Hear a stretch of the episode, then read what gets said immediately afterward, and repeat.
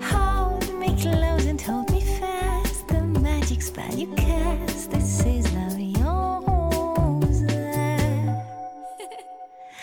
when you kiss me, heaven sighs. And though I close my eyes, I see rose.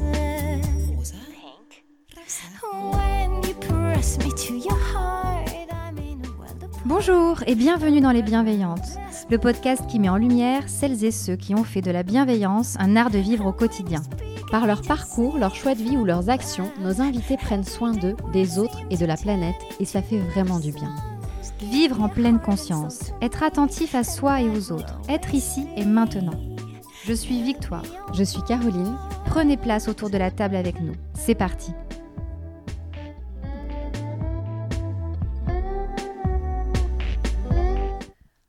Invitée aujourd'hui est Marie Mila, sonothérapeute et voyageuse dans l'âme. Elle découvre la méditation de pleine conscience il y a 7 ans, à un moment de sa vie où elle était chef d'entreprise parisienne très active. Elle entame ensuite un voyage initiatique pendant un an et demi entre l'Himalaya et le Népal, où elle reçoit des enseignements précieux et se forme aux techniques de sonothérapie ancestrale tibétaine. Elle quitte alors ses escarpins pour voyager et partager son fabuleux savoir avec ses élèves lors de retraites, voyages initiatiques, ateliers et soins sonores. Marie, bonjour. Bonjour Victoire. Alors, malheureusement, Caroline, qui gère ce podcast avec moi, n'est pas présente aujourd'hui. Comme Marie s'apprête à repartir en voyage, nous avions peu de temps pour se rencontrer et il a été difficile de faire coïncider nos agendas à toutes les trois pour cet entretien. Mais rassurez-vous, la prochaine fois, nous serons bien sûr présentes toutes les deux. Avant de commencer notre entretien, je voudrais dire à ceux et celles qui nous écoutent qu'il est bon d'écouter son cœur et les signes et leur raconter le contexte de ma rencontre avec Marie aujourd'hui. Marie, cela fait maintenant à peu près deux ans, je crois, que je suis avec intérêt tes aventures sur Instagram. Et j'ai toujours eu envie de te rencontrer, d'essayer la sonothérapie avec toi. Je trouvais ton parcours, de vie intéressant et tes voyages incroyables. Lorsque, grâce aux bienveillantes, j'ai décidé de te contacter pour t'interviewer, nous avons discuté avant notre rencontre par téléphone. Et nous nous sommes aperçus que nous avions passé nos années collège dans la même classe. Rien ne pouvait me laisser présager que nos chemins avaient pu se croiser un jour et que tu avais pu même passer des années dans la même ville que moi. Je ne t'ai pas reconnue sur tes photos Instagram car ton style baroudeuse ne pouvait pas me faire penser à la petite Marie, petite fille presque modèle, qui a passé plusieurs années sur les mêmes bancs d'école que moi. Alors voilà, ce sont les hasards de la vie et je suis ravie de te retrouver aujourd'hui pour parler de ton incroyable parcours. Voilà, ça c'était un petit interlude qui me tenait à cœur avant de commencer cette conversation. Alors Marie, petite question toute simple, mais que l'on pose trop souvent malheureusement sans s'y intéresser. Comment vas-tu aujourd'hui? Comment je vais aujourd'hui? Waouh Euh, Écoute, je vais bien. Euh, globalement, dans ma vie, je suis très heureuse aujourd'hui euh, de, de ce qui se passe dans ma vie. Après, aujourd'hui, il fait pas très très beau à Paris, Oui. comme tu as pu le constater avant d'arriver. Euh, et puis, et puis, et puis, moi, l'activité euh, quand je suis à Paris, assez, assez, euh, ouf, assez difficile à, à gérer parce que beaucoup, beaucoup de choses dans tous les sens, Ouais. des soins, des ateliers et euh, Ça te prend beaucoup d'énergie. beaucoup d'énergie et le fait d'être en ville euh, ben là, voilà l'énergie de la ville me, me pompe Oui. un peu d'énergie donc là tu vois fin de semaine dimanche soir euh, ben le, le- le bain sonore euh, qui arrive je pense va être euh, très bénéfique pour beaucoup de gens et, euh, et pour moi aussi même si c'est beaucoup d'énergie euh, à, à donner à partager ça voilà ça va nous permettre de faire Ouais. circuler Parce qu'on euh, enregistre donc ce podcast juste en- un- avant un bain sonore que va donner Marie euh, tout à l'heure et dont je vais avoir la chance de participer. Alors Marie, on va d'abord revenir quelques années en arrière, à l'époque où tu étais chef d'entreprise dans le marketing à Paris, je crois bien. Tu travaillais en escarpin, on me l'a dit, j'ai des petits espions, et tu portais des vêtements de créateur. Parle-nous de cette Marie ah, entrepreneuse, de la vie que tu menais à ce moment-là. Quel regard portes-tu sur toi à cette époque? Ok. Euh, la Marie de cette époque-là, bah, c'était une, c'était une warrior. Euh, C'était une warrior qui avait besoin de, euh, de peut-être de prouver quelque chose, qui avait besoin d'être dans l'action tout le temps. Euh, qui avait des idéaux mais bien cachés en fait. Enfin, comment dirais-je? J'avais euh, en fait au départ envie de, euh, de m'occuper des gens et de soigner les gens. Mon, mon Ouais. rêve d'enfant, c'était d'être médecin pour les enfants, être pédopsychiatre. Et puis, le, peut-être l'environnement familial et la culture dans laquelle je baignais à ce moment-là m'ont un peu orientée vers des études de commerce et, mhm. puis, et puis une carrière dans l'industrie pharmaceutique d'abord. D'accord. et, puis, et puis ce qui m'a amené à monter ma propre entreprise à 28 ans.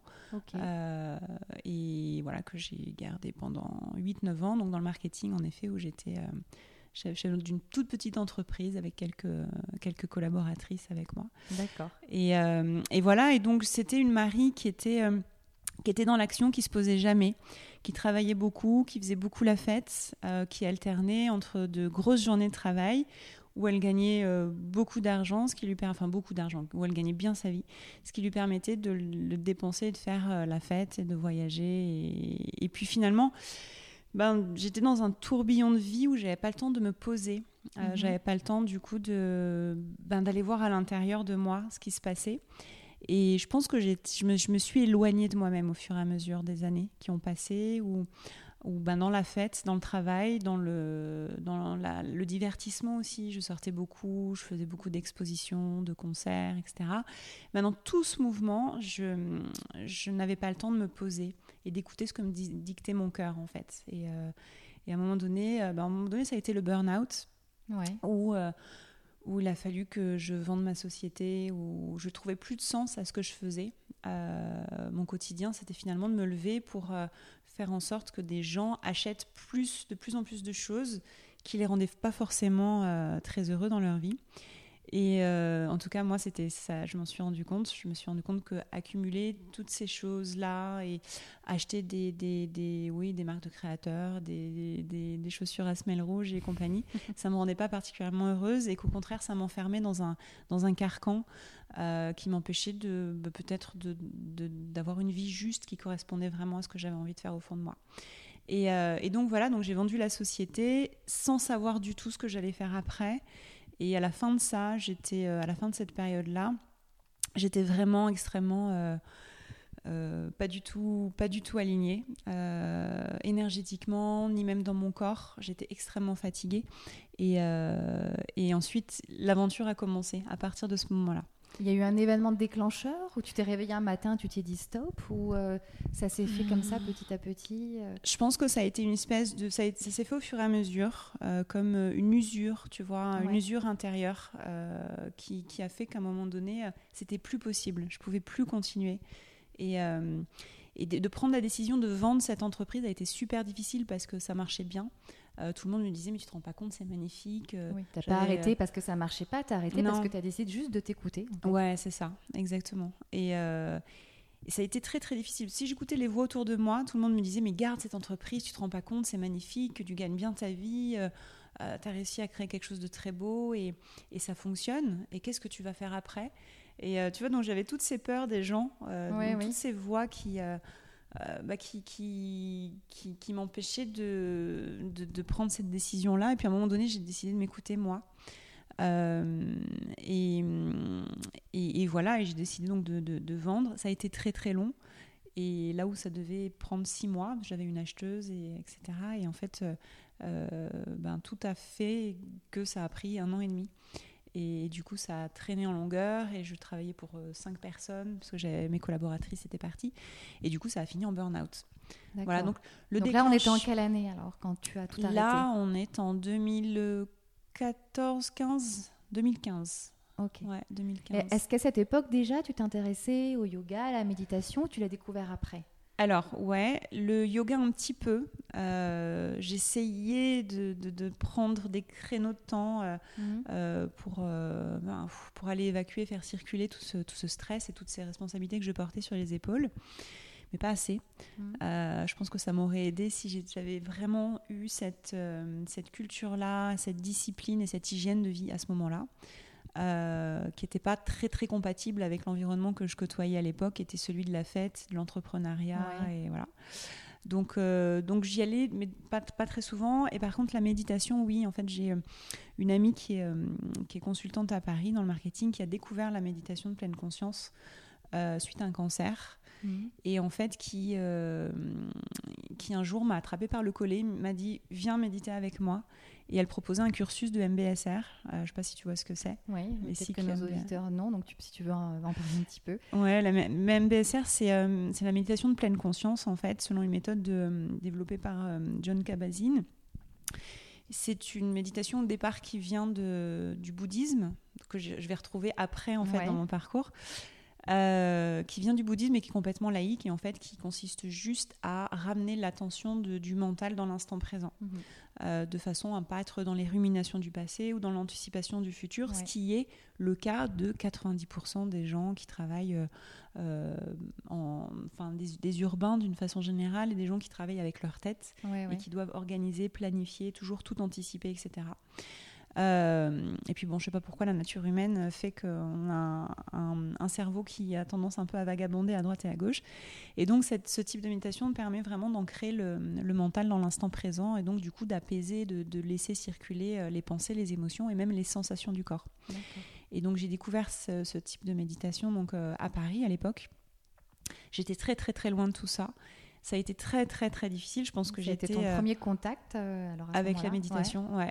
Ça a été mon premier contact et ça a été super difficile. C'est-à-dire que moi, me- à l'époque, me demander de m'asseoir cinq minutes sans rien Ouais. faire, déjà, c'était un Pour la femme calvaire. active que tu étais, c'était. C'était oui. terrible. C'est ça. C'est-à-dire euh, cinq minutes sans rien faire, sans aucun but. C'était, euh, enfin, c'était, c'était pas du tout, euh, comment dirais-je, euh, dans l'état d'esprit dans lequel j'étais à l'époque, quoi. Mhm. Et donc c'est, mais, mais donc j'ai persévéré. J'ai fait le cycle de, de huit semaines. Ouais. Et au bout de huit semaines, je me suis rendu compte que quand même ça m'avait fait du bien et que c'était pas si intéressant que ça.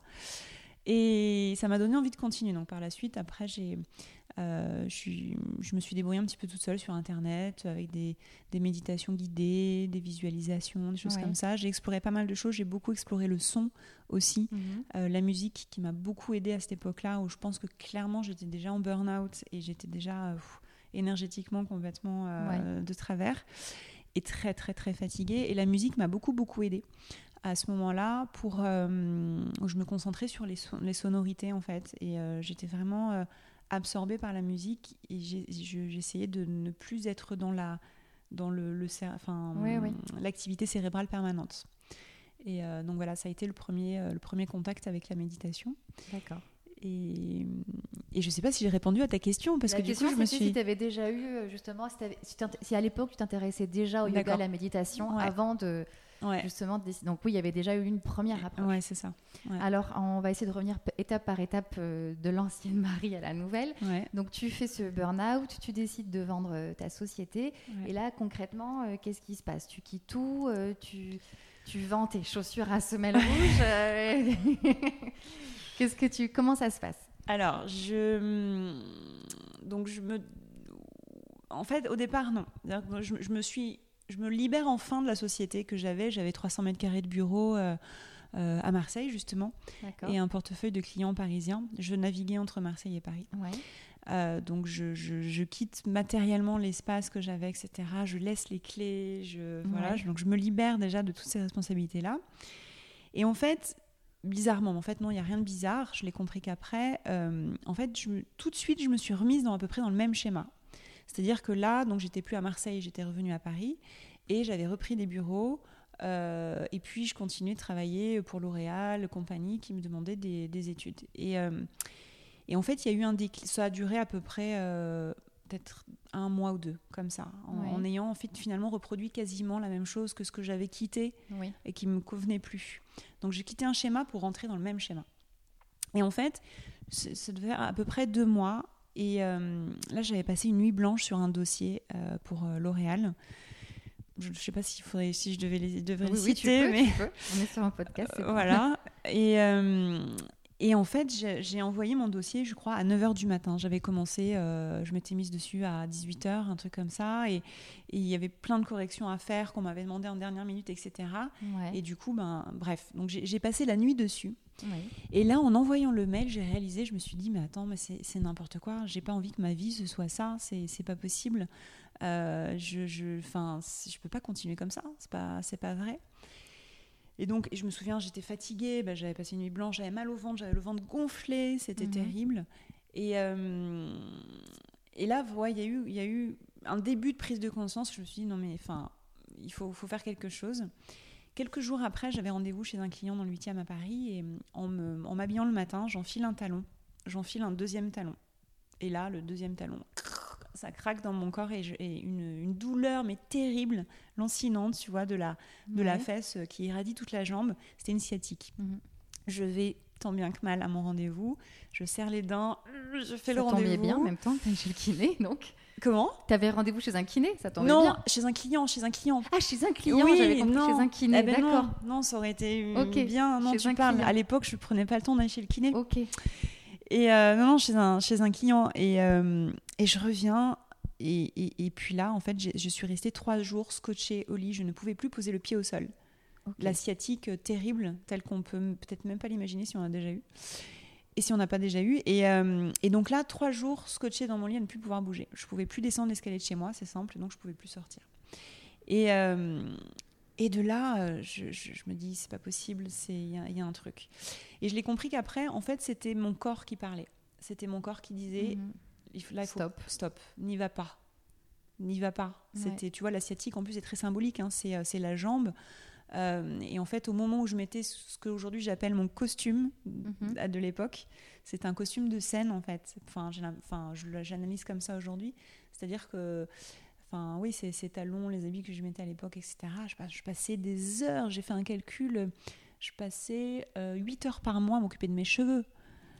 Je te- je t'assure, J'ai fait le compte. j'ai fait le compte, mais je, je c'est- juste hallucinant. Je passais 8 heures par mois euh, entre le coiffeur ou moi à me faire des brushings ou des bouclettes ou des machins. Enfin, Ouais. Bref. Et donc, là, mon corps me, me- me demandait de ne pas y aller, me disait stop, il faut arrêter. Donc, ça a été un, un temps de repos imposé par mon corps, Ouais. euh, encore une fois. Et, euh, et là, je me suis dit, il faut faire quelque chose, prends-toi des vacances. Déjà, première chose, tu vois, je quittais une entreprise où Oui, j'avais j'avais recommencé sur un autre schéma, t'avais pas Tout eu de le temps de suite. faire une pause. j'ai pas fait de pause du tout. Ouais. Ça faisait 8 ans, j'avais enchaîné 8 ans à fond les manettes. Et là, je me dis, ben, prends-toi des vacances. Donc, je m'autorise la possibilité de prendre des vacances. Et ça a été la meilleure décision de, de ma vie, puisque euh, je ne sais pas trop comment. Enfin, si, j'ai une, une amie qui, qui m'avait parlé de, du Népal, qui m'avait dit que c'était un, un pays euh, où c'était un peu comme l'Inde, mais où c'était plus soft et beaucoup plus sécure. Et euh, j'avais un peu peur de voyager seule et d'entendre que c'était un pays vraiment sécure où les gens étaient rassurait. ça m'a super rassurée. Et je me suis dit tiens, allez, je vais je vais je vais regarder tiens le Népal. Je tape sur Google Népal et puis là je vois les montagnes himalayennes. Je me dis waouh. Et là ça a été un coup de cœur. Je me suis dit il faut que j'aille marcher dans ces montagnes. Donc je me suis inscrite à un trek euh, Mhm. dans l'Himalaya. Et, euh, et je suis partie donc au départ pour un trek organisé de, de 10 jours dans le cadre Donc là, d'un tu petit pars groupe. toute seule. toute seule avec cinq personnes que je, quatre autres personnes que je connaissais pas D'accord. et on se rejoignait là-bas pour marcher. Ok. Quand j'arrive là, donc ça c'était peut-être une semaine après l'asiatique. Ouais. En fait, euh, je- Ah oui, donc allée très vite. je Une allée semaine après, tu dis Ouais, ok, je pars. Dix jours peut-être, un truc comme ça. Je dis il faut, faut partir.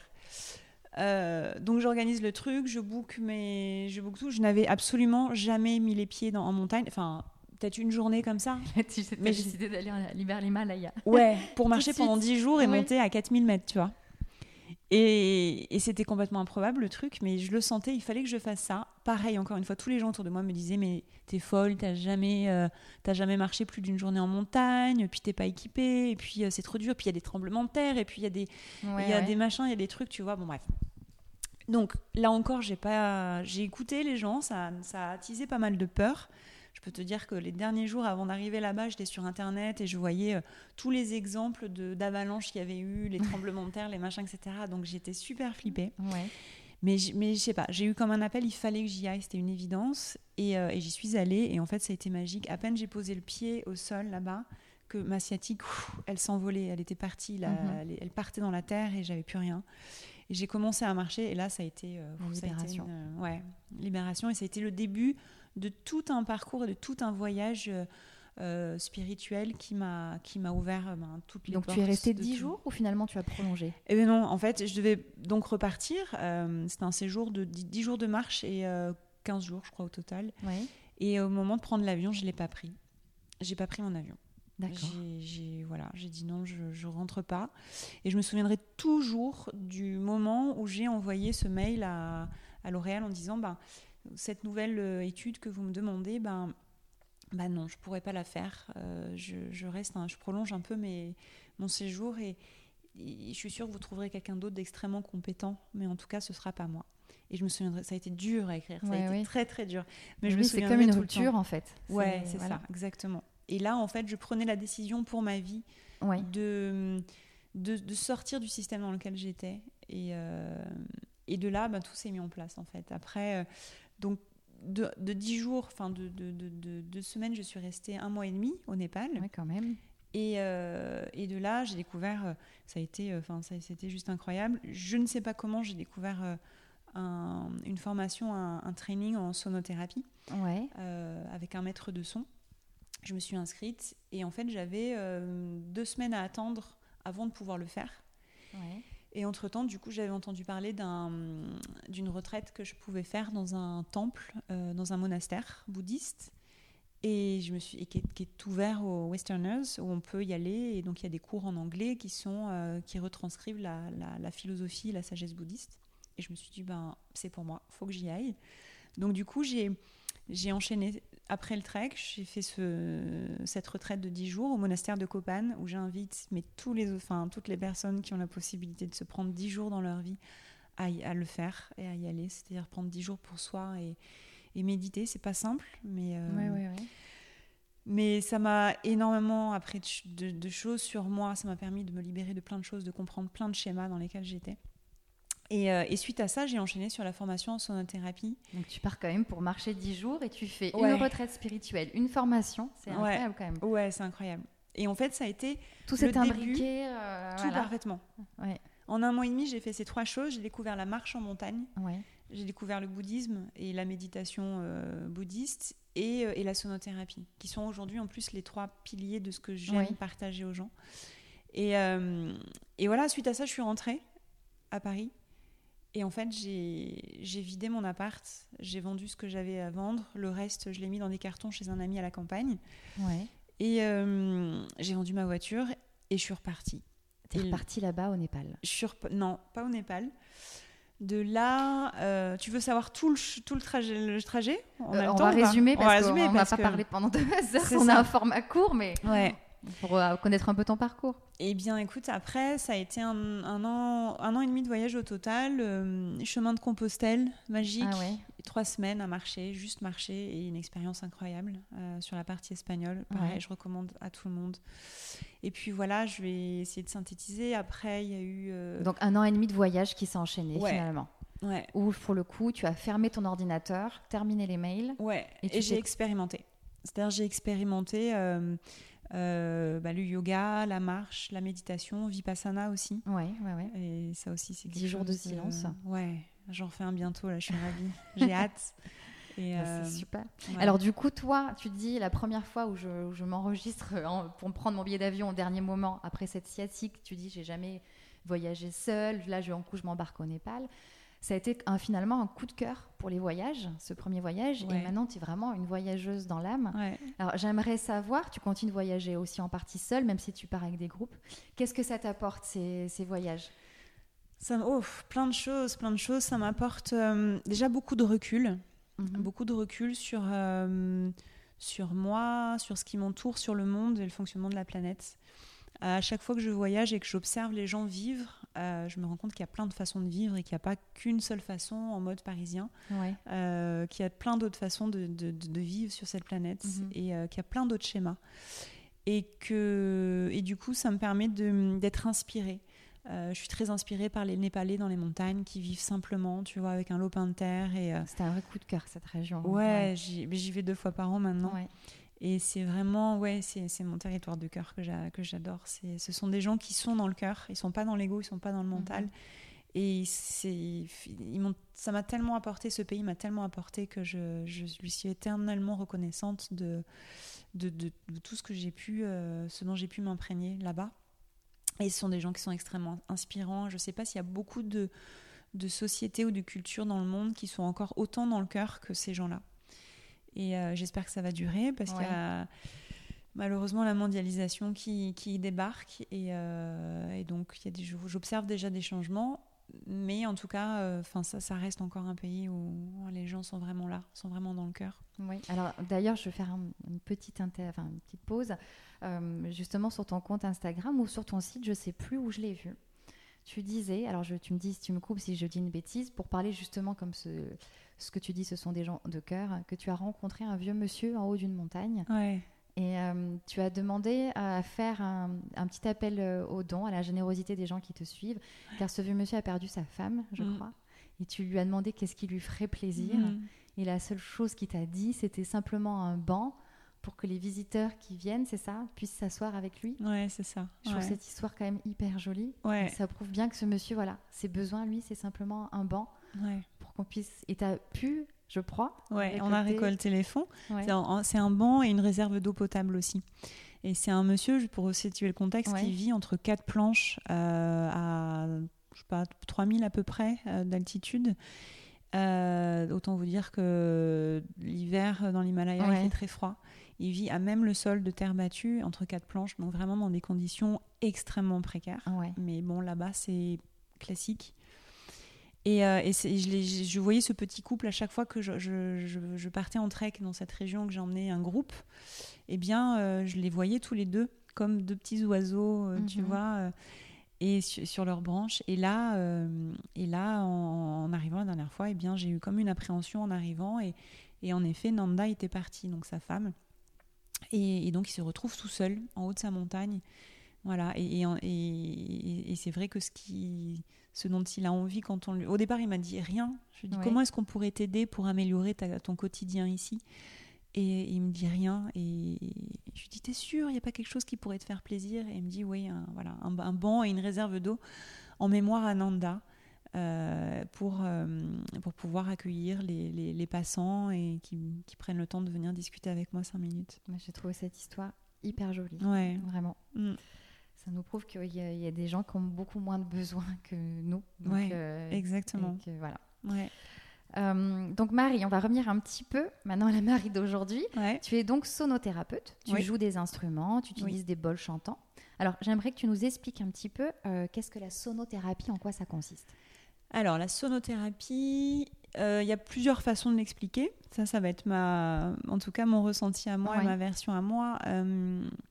En fait, c'est utiliser les sons et les vibrations, mhm. euh, quels que soient les instruments. Après, il y a des instruments qui sont privilégiés, que sont les bols tibétains, les gongs et le tambour, qui a un effet vibratoire assez, important, euh, qui vont permettre de plusieurs choses. Donc déjà, par la vibration, de faire circuler l'énergie dans le corps. On est fait d'eau à 80%. Euh, dans le cerveau, c'est 90% d'eau. Donc très très peu de matière. Hein. Le corps humain, c'est essentiellement de l'eau.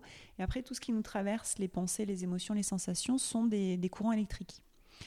Et, euh, et en fait, en, en, envoyant de la vibration, ça permet de faire circuler justement ces courants électriques et de pouvoir se libérer plus facilement des pensées, des émotions et des sensations. Donc ça, c'est un effet plutôt physiologique, on va dire, au niveau du corps. Mhm. Tout simplement, c'est ces cellules d'eau qui vont se mettre à vibrer à la fréquence des vibrations qu'on les leur envoie. Et chacun des, des bols vont, euh, ils ont chacun une, une, fréquence qui leur est propre.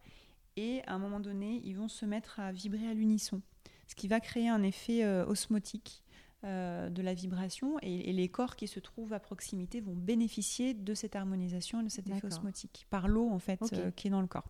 Donc ça c'est un aspect purement énergétique. Après, il y a un deuxième effet qui se coule, j'ai envie de dire, c'est euh, le fait que ces vibrations vont, comment dirais-je, attraper le, la vibration du cerveau. Donc dans le cerveau, quand, quand on l'utilise à 200 000 à l'heure, comme c'est le cas souvent, eh bien, il va vibrer à une fréquence, il va tourner à une fréquence très très élevée. Et en fait, le cerveau est fait d'eau, donc à 90%, et les vibrations vont euh, pénétrer les cellules d'eau du cerveau et en fait l'inviter à euh, ralentir de fréquence. Et là où le cerveau est en fréquence élevée, euh, eh bien on va rentrer en fréquence alpha, ou en tout cas en fréquence plus basse, et le cerveau va se mettre à ralentir, ce qui va permettre de débrancher le cerveau ce qui a euh, un effet considérable et des avantages considérables dans le sens où quand on débranche le cerveau, on, a accès à autre chose. Et cette autre chose, c'est l'accès à l'inconscient, ou d'autres pourront dire l'accès à notre âme, ou en tout cas, on peut entendre ce qui se cache derrière tout le flot des pensées, des émotions, etc. Ce qui est l'objet du yoga.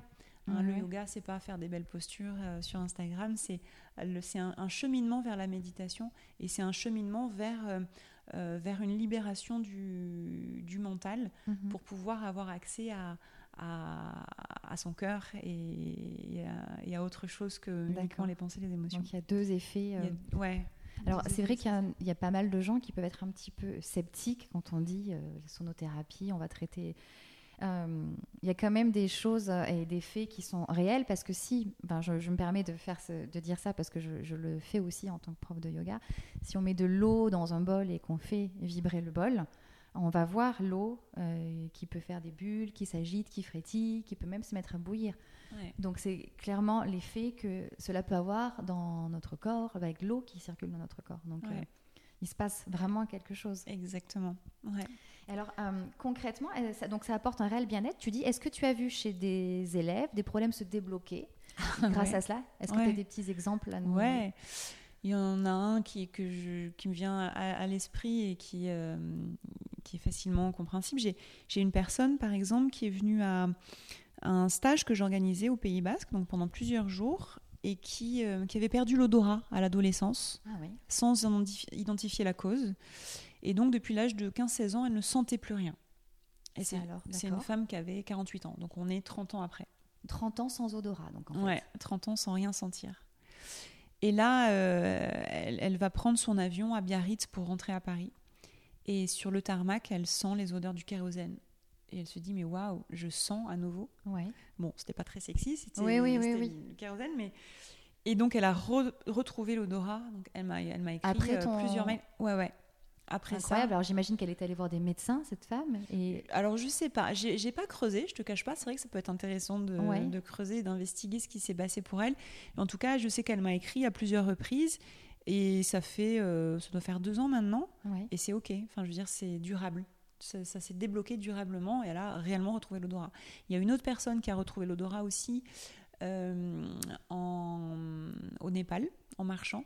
Avec toi aussi? Ouais, avec moi, ouais. Décidément. Ouais. Donc le même problème, ouais. ouais. Et euh, marchant et bains sonores, parce que je fais des bains sonores aussi euh, au sommet des montagnes himalayennes. Et, euh, et voilà, après j'ai une jeune femme aussi qui n'arrivait pas à avoir d'enfants. Elle faisait des PMA donc depuis un an et demi. Ouais ça ne tenait pas à chaque fois. Et je l'ai eu alors elle est venue en elle est venue en stage. Ensuite je l'ai vue en soins individuels la semaine d'après. Elle a enchaîné un bain sonore comme, comme ça et puis un, atelier yoga et, et bain sonore. Donc en fait en deux semaines elle a reçu pas mal de vibrations. Et le mardi elle avait à nouveau une PMA et cette, cette PMA là a, tenu. Et maintenant elle est maman d'une petite Louise qui a qui doit avoir six mois je pense six sept mois. Mm. Donc tu peux aussi faire des soins individuels. Si on a un petit blocage particulier, on peut aussi te voir individuellement. Ouais, ouais. Oui, donc en fait, ça, en fait, tu permets de débloquer peut-être certaines choses qui sont coincées. Voilà, un odorat qui, qui ne fonctionne plus, un, Alors, un système euh, euh, voilà, endocrinien qui ne marche pas. Enfin, tu débloques les énergies. Ouais. En gros, euh, par exemple, pour les odorats, c'est pas, ça n'a pas été comment dirais-je, une intention. Ça s'est passé que pendant le stage, eh bien, la personne, je leur fais des bains sonores tous les jours. On pratique le yoga, on danse, on va marcher dans la nature, on chante. Mhm. Et du coup, tout ça, ça crée du mouvement. Euh, et, la base de notre énergie, c'est le mouvement. C'est l'addition de toutes ces petites choses. Ouais. Et, les, problèmes commencent en fait quand il n'y a plus de mouvement quelque part. En fait, tout est mouvement. Là, on s'en rend pas compte, mais le cosmos tourne autour de nous. Bien sûr. On est en plein mouvement et à l'intérieur de notre corps, ça bouge aussi. Et en fait, c'est quand ça, ça s'arrête de bouger que c'est là où les problèmes arrivent. Mhm. Et donc, en gros, moi, qu'est-ce que je fais avec la vibration? Mais pas que, pas que, le, pas que le son aussi. Hein. Le, yoga, c'est une pratique vibratoire. Le chant, une pratique vibratoire qui est magique aussi. Et la marche, c'est remettre en mouvement les différents corps, physiques, émotionnels, psychiques, euh, énergétiques et même spirituels. Mhm. Et en fait, quand euh, le son est magique pour ça, c'est qu'il va vraiment agir sur tous les corps. Sur le corps physique, on peut vraiment sentir la vibration, mais sur le corps émotionnel aussi, j'ai des tas de gens qui pleurent souvent pendant les séances, où en fait il y a un nettoyage qui se fait. Euh, le, corps, le corps psychique aussi, il y a un nettoyage qui se fait. Souvent, hop, les gens ont cette sensation de débrancher, de, de me dire, mais oh, c'est la première fois de ma vie que je ne pense à rien. Ouais. Euh, J'essaye de méditer depuis des années, j'y arrive pas. Et là, je. Voilà. Donc, tout ça pour te dire qu'en fait, le son a cette magie, cette particularité de pouvoir vraiment euh, faire circuler l'ensemble de nos corps. Et c'est ce qui fait qu'à un moment donné, ben, parfois, même sans chercher quoi que ce soit, il y a des, des, des, des miracles comme ça qui s'opèrent qui s'opèrent parce que euh, le son. Même si on n'est pas venu chercher quelque chose de particulier, mais on peut voir un, un changement peut-être. Ouais. Et alors après, il y a de- quand je vois les gens en soins, en individuel, c'est différent. Oui, là ils te disent ce qui va pas. Voilà. Ouais. Donc là, en l'occurrence, cette jeune femme, elle me consultait dans cette, dans cette euh, question-là, hein, Ouais. euh, pour avoir un enfant, et euh, on a compris. En fait, je, on a compris le schéma dans lequel elle était. Elle était. Donc déjà, il y avait un, un blocage euh, d'ordre psychologique, mais qui s'était euh, matérialisé, qui s'était ancré, Ouais. qui s'était euh, cristallisé dans le corps. Et du coup, bah, on a fait circuler par la conscience et Ouais, par la vibration. Voilà, c'est ça le, le principe en fait. Et c'est, euh, C'est très intéressant. Ouais. Alors, euh, on va revenir un petit peu donc à la Marie d'aujourd'hui. Ouais. Donc, euh, tu disais que tu mettais des talons, euh, des escarpins, parce que j'y tiens, ça me fait rire quand je te vois aujourd'hui. Des vêtements de créateur. Et là, tu es en face de moi et tu as une très jolie robe népalaise. D'ailleurs, je t'ai fait un compliment quand je t'ai vue tout de suite. Donc, toute brodée. Je vous laisse imaginer ceux qui nous écoutent. Elle a de ses longs cheveux, tout emmêlés, ses bijoux. Donc, on est, je pense, très loin de la Marie de l'époque. Ouais.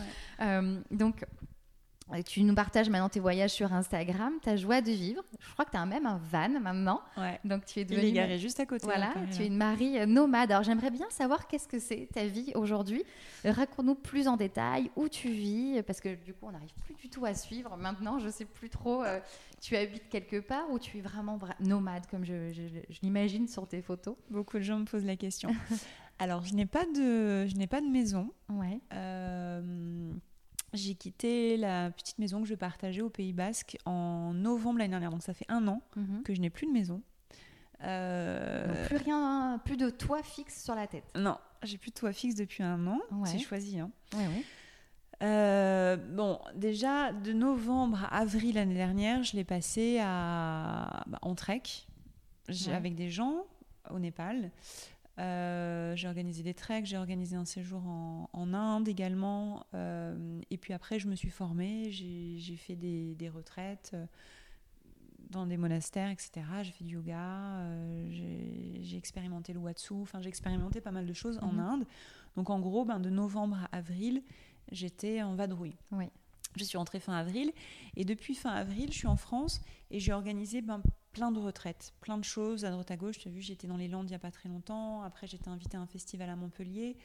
Ensuite, j'étais invitée euh, par un ami à Chamonix et voilà. Après, j'étais invitée. Bon. Et Au du final, coup, tu bouges beaucoup. je bouge beaucoup. Ouais. Donc, j'ai pas de justification vraiment à avoir de maison pour l'instant, euh, parce que ben, à chaque fois, je, je- voilà, je, me, je me balade. Et aussi parce que pour l'instant, je suis pas décidée. Ouais. Je suis pas décidée euh, de, de l'endroit où j'ai envie de me poser. Euh, mon rêve profond, mon rêve secret, c'est d'être, enfin pas secret d'ailleurs, mais c'est d'être euh, vraiment en connexion à la nature. Mhm. Vraiment, c'est très important pour moi.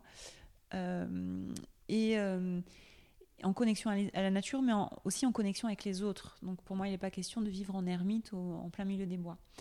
Et du coup, j'ai pas encore trouvé le, le, le schéma qui me correspond. D'accord. Tu vois? Donc, euh, ça peut être plein, plein de choses et je suis en train d'y réfléchir. J'ai même des amis qui, qui convergent un peu vers les mêmes idées que moi. Et euh, Donc en attendant, tu as cette solution. en attendant, j'ai cette solution. Et après, voilà, comme je, tu vois, je repars dans un mois. euh, je repars dans un mois euh, au Népal. Et... Donc là, tu es arrivé à Paris avec ton petit van que tu Ouais. gares dans la rue. Oui, alors je dors pas. Non, alors Non voilà. Par contre, faut- je vais remettre les parce que pas mal de gens m'ont posé la question. Mais tu dors dans ton van à Paris et tout ça? Ouais, Je- Non, je ne dors pas dans mon van à Paris. d'accord. J'ai une petite chambre euh, bien douillette qui m'attend chez une amie. Et euh, voilà, quand je suis à Paris, j'ai euh, un pied à terre. C'est ton euh, moyen voilà. de transport, on va dire. C'est mon moyen de tu transport. peux y dormir s'il faut. mais- C'est ça, exactement. Par exemple, tu vois, j'étais euh, à Biarritz il y a une semaine. J'ai fait le trajet de Biarritz à Paris avec tous mes instruments. Ouais. Et euh, ça m'a permis de le découper en deux et puis de dormir sur la route entre Biarritz et Paris. Et de D'accord. pas me taper euh, 9 heures de voiture d'affilée. quoi. Voilà, donc c'est l'idée c'est ça. Et puis c'était de profiter un petit peu cet été, de pouvoir un peu euh, visiter la France et voir si je trouvais un, un spot où me poser. correspond. Voilà, ça n'a pas été le cas. Ouais. Et, euh, mais je suis peut-être pas allée voir aux bons endroits non plus. Donc d'ailleurs, s'il y a des auditeurs qui ont des idées Bah d'endroits, oui, de, On fera passer. voilà, de communautés ou d'éco-villages ou de lieux euh, Ouais. voilà, euh, intéressants pour ça, ben, ce- je, voilà. Je suis preneuse. Et, euh, et donc voilà, donc c'est une solution, c'est pas un mode de vie que je que j'envisage d'avoir tout le temps. Mhm. Euh, puis un petit van, c'est un petit Volkswagen T5, euh, c'est quand même juste super petit. Je suis cassée en deux euh, tout le temps. Enfin voilà. Donc c'est très chouette. Je l'ai aménagé avec toutes les choses qui me plaisent et c'est super Ouais. cosy et super girly et je m'y sens très bien. Après, euh, c'est pas c'est pas suffisamment confort pour euh, pour euh, Mais faut voilà. que tu te poses un- quand même. Ouais, c'est l'objet. Mais pour l'instant, je sais le pas lieu. où. Ouais. Et alors, du coup, cette vie très très loin de, de ta précédente vie, comment c'est perçu par ton entourage, tes, tes parents? Est-ce qu'ils ils te prennent un peu pour une illuminée ou euh, ils te soutiennent? Raconte-nous comment ça se passe. Alors aujourd'hui, ça va mieux. Oui, d'accord. Aujourd'hui, ça va mieux parce que ils- déjà ils se sont rendus compte que j'étais extrêmement heureuse dans ce que je faisais, Ouais. que ça, enfin ça fonctionne. Je pense que les, les peurs des gens sont souvent euh, liées au matériel, Mhm. je crois. En tout cas, c'est ce que j'ai pu constater quand j'ai quitté le salariat, que j'ai monté ma boîte. Ouais. Où déjà là, j'avais, mais t'es sûr que tu veux, euh, t'es sûr que tu veux faire ça, t'es sûr que tu veux emprunter de l'argent à la banque, t'es sûr que tu veux prendre ce risque-là. Donc déjà, j'avais entendu ça euh, Mhm. quand j'avais mon- créé ma société. Après, je l'ai entendu quand j'ai voulu la vendre cette entreprise. Ouais. Donc là, c'était l'inverse, c'est-à-dire, euh, tu vois, j'avais une société qui fonctionnait, mais du coup, il fallait plus du tout la vendre. Euh, et, et donc, je crois que chaque changement, globalement, l'homme n'aime pas trop le changement, je crois. Ça le perturbe un petit peu, et du coup, chaque changement est assez difficile à, à accueillir, Oui. euh, même quand c'est pas le nôtre. Et du coup, mon entourage, en fait, au départ, ça a été assez, euh, assez difficile parce qu'en plus, autour de moi, j'avais des gens euh, dans la fête, euh, j'avais des gens qui, pareil, travaillaient beaucoup. Pas du tout dans cet environnement-là. Pas du tout. Du bien-être, Pas de du la tout. prendre conscience, la méditation, le yoga, les Ouais. voyages, pas du tout en fait. Donc j'avais des, des gens, je voyais à distance leur réaction quand je postais des trucs sur Facebook par exemple ou sur les réseaux sociaux. Mais Marie, elle reviendra jamais, on va la perdre, elle va partir dans une secte en Inde ou je Ouais. ne sais quoi. Enfin voilà. Donc j'ai lu, j'ai vu ce genre de, de réaction. Et je me suis toujours tenue à distance de ça en suivant vraiment euh, ce que moi je ressentais et ce qui était juste pour moi. Et, euh, et du coup, euh, bah, j'ai fini par plus trop prêter attention à ça. Et, et puis en fait, ça s'est mis en place. Enfin, les gens ont commencé à changer un petit peu de regard. Il y a des gens que je ne vois plus du tout, qui Ouais. se sont complètement J'allais te demander justement tes amis de l'époque, oui, ça, Ça a fait un tri tri, naturellement. Voilà. Après, les vrais amis sont Tu restés. les as gardés. Ouais, j'ai euh, quelques amis en tête qui eux sont restés et quoi que je fasse, ils, ils étaient là, ils m'ont soutenu et, euh, Ouais. et j'ai pas entendu de, de critiques ou de choses comme ça. Ouais. Je les ai sentis surpris, mais euh, mais, Mais ils ont euh, accepté ta nouvelle vie. Ouais, c'est ça. Et par contre, les parents et la famille, mon frère, ça a été assez difficile. Je pense qu'il comprenait pas du tout. Ouais. Euh, il comprenait pas du tout, du tout, du tout. Et, et récemment, quand il, il vient de se mettre à peine sur, euh, sur Facebook, Mhm.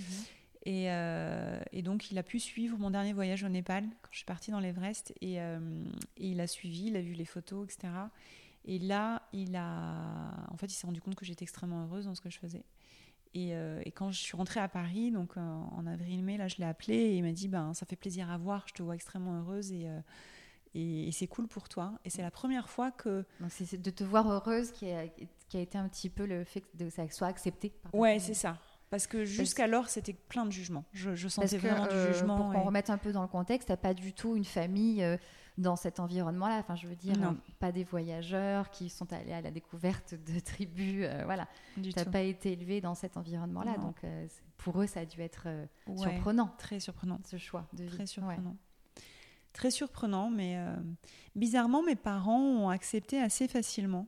Ouais. Euh, puis mon père, je lui ai fait, à un moment donné, il, a été gravement malade, il a eu un cancer, Mhm. et je suis allée le voir, je lui ai fait des séances, et Ouais. en fait, ça l'a beaucoup apaisé, ça lui a fait beaucoup de bien. Il a compris, le, il a compris en fait, euh, ce que ça pouvait apporter aux gens déjà. Et puis il a vu que ça me plaisait, donc, euh, donc voilà. Maintenant, tout va bien. Ouais, maintenant tout va bien. Bon. Et, et puis mon frère est en voie d'acceptation, donc euh, voilà. Et puis, ouais. Et puis les amis, ben, ça a renforcé mes liens avec certains. D'ailleurs, j'ai plein de copines qui se sont orientées vers le yoga. Ouais. Euh, qui regardaient un petit peu à distance. T'as réussi à les et, euh, convaincre un petit peu. Et puis ben, pour les autres, euh, bah, ils se sont éloignés naturellement, mais Exactement. c'était peut-être pas des Ouais. amis. J'ai même des amis de l'époque avec lesquels je faisais beaucoup la fête, avec lesquels je picolais beaucoup, etc. etc. parce que la c'était, je faisais Oui. fête, cigarettes, alcool, hein, tout ce qui va avec. Et enfin, pas forcément tout, mais en tout cas, voilà. Et ouais. Et, euh, et j'ai un, un de ses amis, je vois qu'il commence maintenant à aller marcher dans la nature et régulièrement il poste des photos, non plus de, de fêtes, d'alcool, Ouais. etc., mais de, de nature, quoi. Et je trouve ça assez formidable de voir que bah, qu'on peut, on peut changer et on ouais. peut évoluer vers un mode de vie plus sain, euh, quel que soit notre âge, quelles que soient nos habitudes, quelle que soit notre culture, quel que soit notre environnement. Il suffit de le décider, de se laisser inspirer et, et d'accueillir ce qui nous fait du bien, en fait, de ce qui est juste pour nous. Et à partir du moment où j'ai décidé d'être bienveillante envers moi-même, Ouais.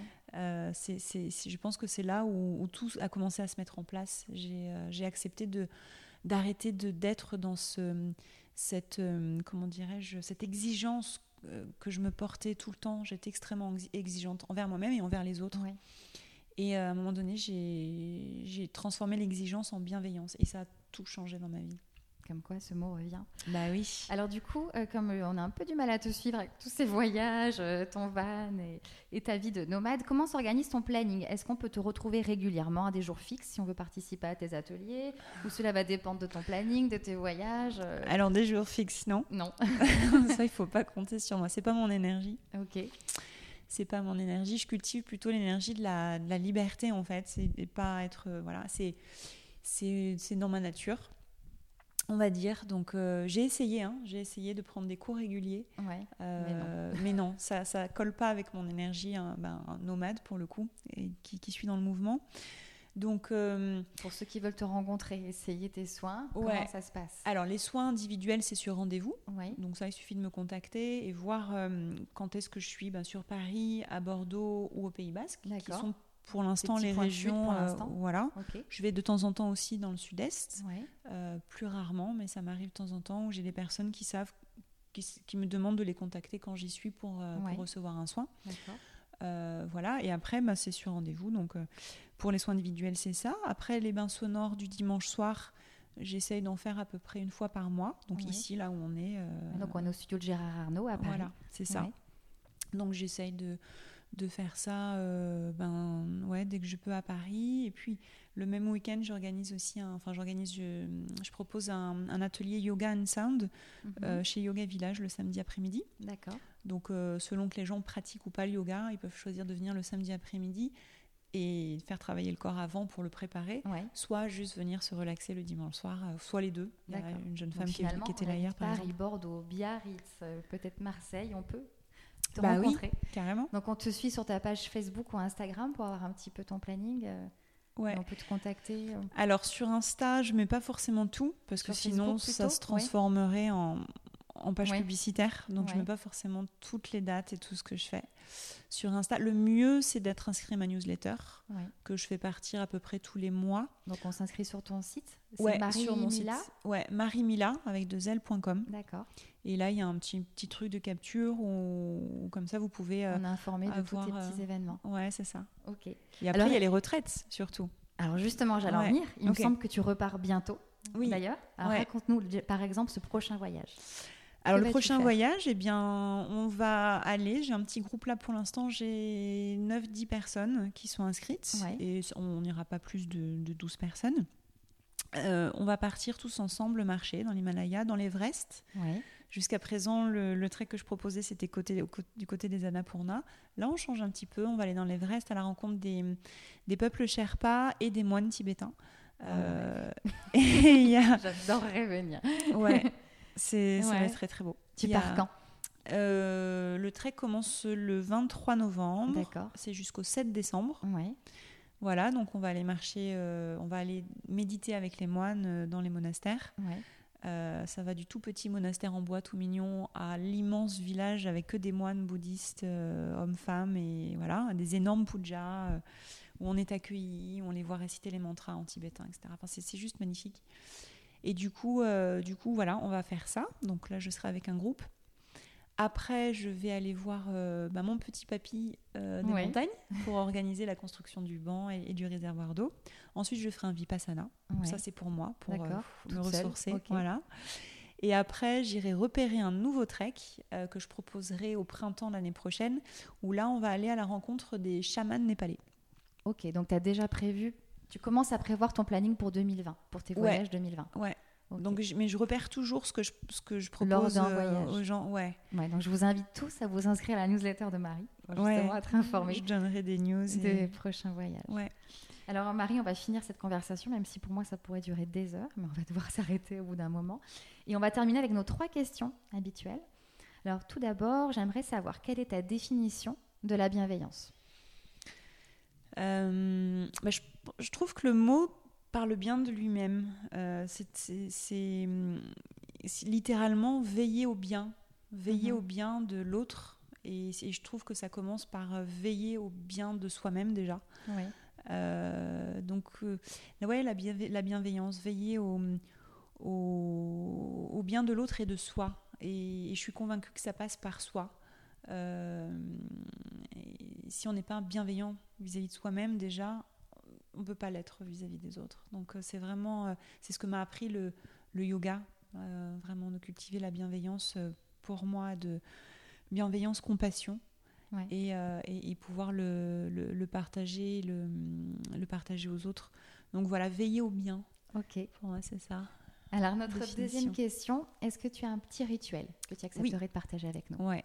Alors, Alors j'ai un, un rituel que je, que je pratique à chaque fois que je vais dîner ou manger, chaque fois que j'ai un, un plat euh, devant moi, devant chaque, avant chaque repas, où je vais, euh, où je remercie l'ensemble des personnes qui ont contribué à, à amener cette nourriture dans mon assiette. Euh, où je, c'est une petite, une petite prière que je me récite. Ouais. Souvent, je mets les mains sur, euh, je mets les mains sur, sur la nourriture, enfin au-dessus. Euh, et voilà, je vais vous la réciter comme ça au moins vous pourrez savoir D'accord, avec plaisir. Donc euh, je commence par, euh, je dis Pachamama. Euh, merci pour cette nourriture que tu mets dans mon assiette chaque jour depuis, euh, depuis ma naissance. Euh, je voudrais remercier l'ensemble des personnes qui ont contribué à amener cette nourriture dans mon assiette. Euh, fasse que hum, j'utilise cette énergie au mieux pour moi et pour les gens autour de moi. Et je finis par namasté, miam miam. Namasté miam miam, c'est Ouais. génial, c'est trop mignon. Voilà. Ok, et notre dernière question pour terminer, est-ce que tu as un mantra qui peut-être t'accompagne au quotidien? Ouais. Ouais. Tu dois peut-être en avoir plein en étant Ouais. dans la sonothérapie, mais là, J'en ai un. plein. Ouais. Mais j'en ai un qui est euh, vis l'instant présent et laisse-toi porter par le flot. Et c'est quelque chose que j'ai vraiment découvert. J'étais à l'inverse de ça dans mon ancienne vie. Ouais. J'étais en mode no pain, no gain. C'est-à-dire que Mhm. j'étais en lutte constante. Euh, j'avais vraiment l'impression de devoir remonter le courant, tu vois, tout le temps. Et à un moment donné, j'ai, accepté de, de lâcher prise, tu vois, et, Ouais. et de me laisser porter par le courant. Et c'est là où tout a commencé à se mettre en place. Et ça, c'est possible que dans l'instant présent. C'est pour ça que cette notion-là me tient vraiment à cœur. L'instant présent. Ouais. Ok. Merci beaucoup, Marie, pour cette conversation. C'était très intéressant. Merci. Tu m'as fait voyager. J'aurais aimé que ça continue un peu plus, mais on peut suivre tes aventures sur Ouais. Instagram et sur Facebook pour avoir de tes nouvelles et voir où tu vas maintenant t'envoler. Euh, on a enregistré cette conversation dans le studio de Gérard Arnaud à Paris, juste avant un de tes bains sonores, justement, où- à laquelle je vais participer avec joie. Ça Mhm. tombe très bien au, ce moment, où- au moment où je te parle. Merci pour cette conversation. J'étais très heureuse de te revoir après toutes ces années. La vie est incroyable. Et à vous qui nous écoutez, merci encore pour votre fidélité. N'hésitez pas à nous suivre sur les plateformes habituelles et surtout laissez-nous des avis, 5 étoiles si c'est possible. Ça nous aide vraiment. Prenez soin de vous. À très vite. Namasté. Namasté.